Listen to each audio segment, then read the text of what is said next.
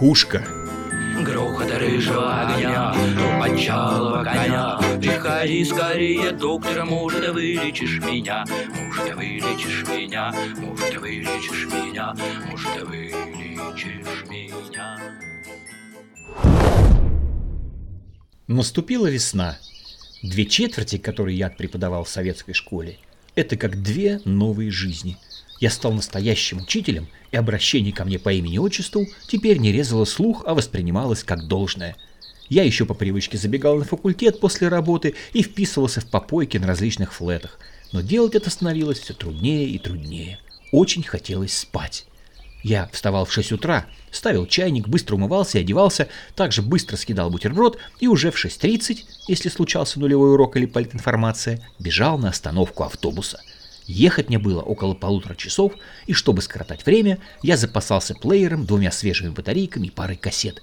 Одной батарейки как раз хватало на 90 минут музыки в дороге.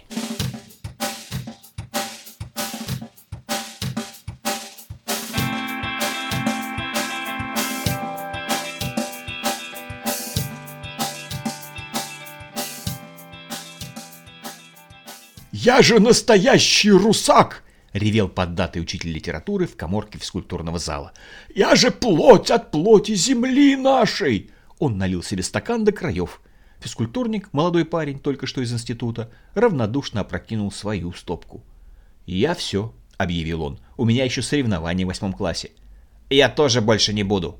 Лысый трудовик застегнул свой синий халат и направился к выходу. «У меня сейчас шестой А». «Ага, Терентьев!» — хором закричали мы. «Все понятно!» Я тоже допил свой стакан и растянулся на кушетке. Я чуть покемарил. У меня до второй смены два часа есть. Да, валяй. Физкультурник махнул рукой и пошел в зал раскладывать набивные мечи. Я лежал и смотрел в потолок. На улице бушевала весна, работать совсем не хотелось, а настроение было хуже некуда.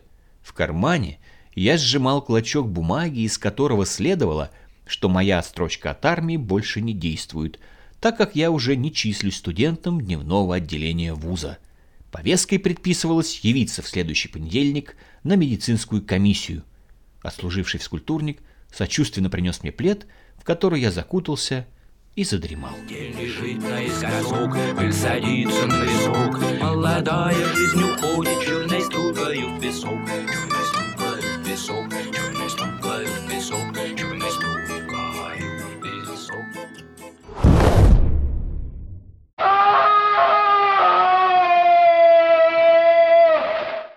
Проснулся я от жуткого вопля, доносившегося с первого этажа, кажется, из кабинета труда. Мы с физкультурником бросились по лестнице вниз и распахнули дверь в мастерскую. Шестой А сидел по рабочим местам с честными невинными лицами. Трудовик прислонился к двери и держался за сердце. А за столом, опершись локтями на классный журнал, сидел одетый в синий рабочий халат скелет и строго смотрел вперед. «Терентьев», я безошибочно указал на виновника, «отнеси мое наглядное пособие обратно в лаборантскую и позови брата завтра в школу». «Нет, только не брата!» Терентьев затряс головой. «А вот и да!» Я постарался выглядеть строже. «Смотри, до чего человека довел!» Трудовика в углу уже отпаивали водой. Ах так! Терентьев, будучи почти психопатом, возбудился, схватил со стола молоток и силой запустил его в скелет. Что ж, кидал он метко. Моя школа. Скелет рухнул на пол, как подкошенный, череп отскочил в сторону, а в грудной клетке у него образовалась большущая дыра. «Брата! Завтра же!» — рассердился я. Терентьев зарыдал и выбежал вон. Я подобрал остатки скелета и понес их в свой кабинет. И кто, интересно, будет отвечать за порчу имущества?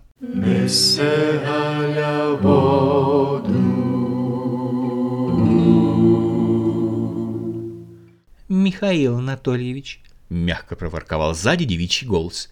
Это не вы забыли? Галя Нестерова из 10 Б протягивала мне череп и томно улыбалась. Юбка на ней была настолько короткая, а ноги настолько длинные, что при общении с ней у всего мужского населения школы перехватывало дыхание. «Ах да, спасибо», я неловко кивнул. «У вас сейчас урок?» «Что вы?» — махнула она рукой. «У нас только через час. Не забыли? Мама, кстати, сырников напекла. Зайдете?» Как же не зайти на сырники голодному учителю? Дело в том, что к тому времени я уже второй месяц вел в старших классах кружок по психологии, и вокруг меня собралась настоящая неформальная команда. Галя, Юлька Хиппи, Дато, Макс, все они по очереди кормили меня между сменами. Спасибо им огромное, без этого я бы не выжил. Я прикрутил череп обратно к скелету на шею и задумался. Психический срыв Терентьева натолкнул меня на идею – Мое настроение улучшилось, я бросил скелет в углу Лаборанской, дождался конца работы и поехал в библиотеку Ушинского. Мне срочно были нужны книги по психиатрии. Я не псих, не псих, только скажи, не псих, я не псих, не псих. Я сидел на выпускных экзаменах по химии у моего 10 класса и читал монографию о психических девиациях. Ничто не могло отвлечь меня от чтения, ни чувство голода, ни громкий шепот Гали Нестеровой с первой парты, она, помнится, что-то спрашивала меня о галогенах, ни грозные взгляды директора, который тщетно старался вернуть меня на землю. Я углубился в тему и вырабатывал план спасения от армии, ведь уже летом мне предстоит жизненная развилка. Либо школа и друзья в Москве, либо Афганистан и Гауфахта в лучшем случае. Дело продвигалось туго. Тут важно было не ошибиться и пройти по тонкой линии между ограничивающим неспособность диагнозом и вариантом, при котором меня все же могут загрести стройбат. Переборщить не хотелось бы, а не доборщить... Ох, ну вы сами понимаете. В таком режиме я пережил экзамены, выпускные вечера старших классов, веселые огоньки младших и дожил до отпуска.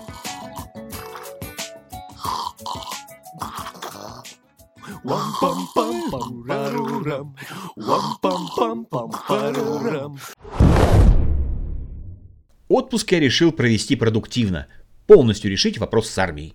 Для начала мне нужно было зацепиться за районный психдиспансер.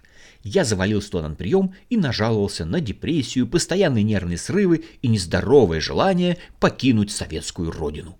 На последнем заявлении скучный врач встрепенулся и потребовал встречи с кем-то из родителей. Это была проблема. Папу я сразу вычеркнул с помощников, он считал, что только армия может из меня человека сделать. А вот маму можно было уговорить. Я подкатил к ней и вкратчиво стал объяснять, что она может больше сына и не увидеть, если меня загребут. От нее требовалось только сходить к врачу и подтвердить мою депрессию. «Я же не могу врать людям!» Мама плакала и заламывала руки. «Мама, меня же там убить могут!» Пытался достучаться я до нее. Так лучше будет. Через несколько часов уговоров мама все же сдалась, и на следующий день мы пошли в диспансер. Врач задавал маме вопросы, а я скорбно сидел рядом. Минут через двадцать врачу все же удалось выжать из нее сведения, что дома иногда сыну становится грустно. Ну и на том спасибо. Меня поставили на учет и выдали нужную справку – Через неделю меня ждала медицинская комиссия военкомата, где меня без лишних слов направили на десятидневную экспертизу в психиатрическую больницу номер 13.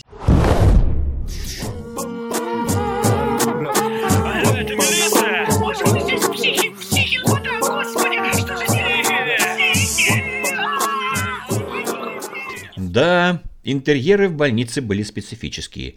Двери без ручек, туалеты без дверей – прикрученные к полу кровати и тумбочки. Нас, присланных на экспертизу, расположили в общих палатах с настоящими больными, что странным образом изменяло взгляд на мир. Здоровый человек среди сумасшедших всегда повышает свою самооценку. Я сейчас часто вспоминаю то ощущение.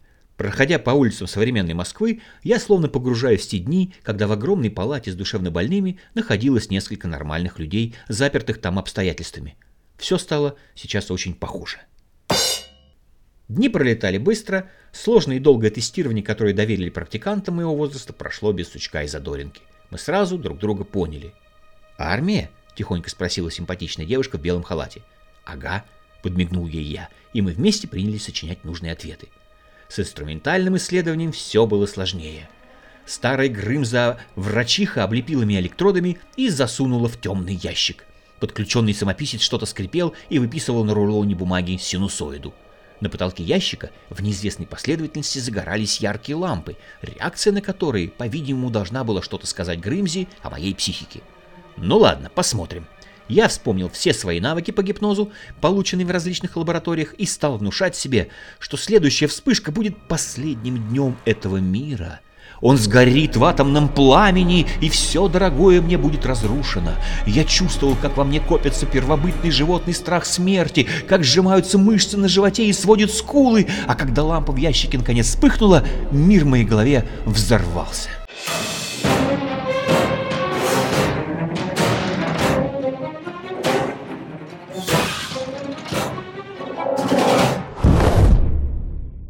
Минут через пять меня вытащили из ящика. Грым заколдовала над самописцем и страшно ругалась. Его заклинило. Чернила пролились, а бумажный рулон перекосило. «Вам помочь?» — вежливо поинтересовался я.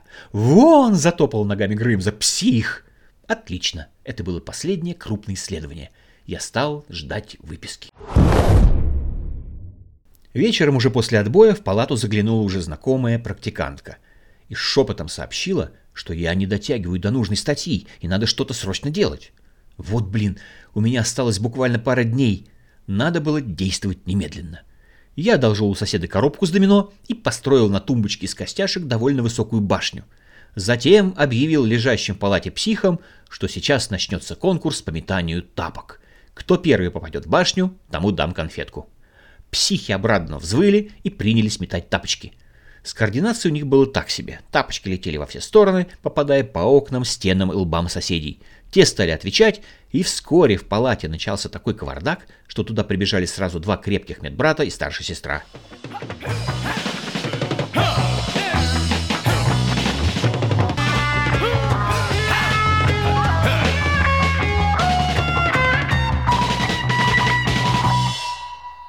Довольно быстро они выявили зачинщика и повели меня этажом ниже, где лежали буйные. Наверное, я все-таки переборщил.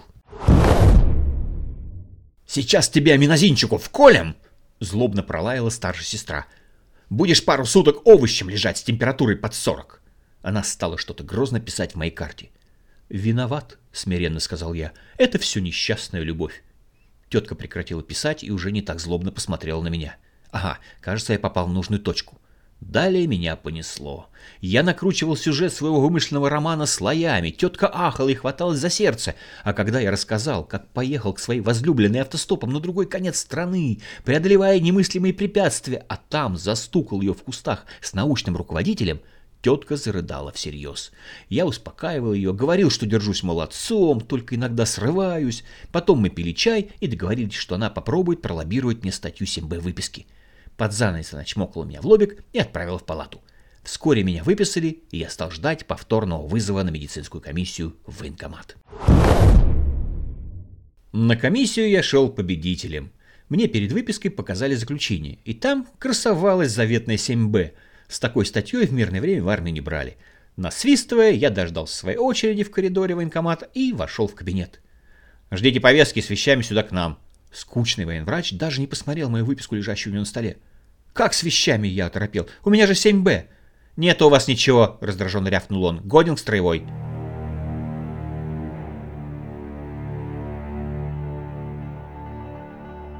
В этот момент я абсолютно точно решил, что в армию я не пойду.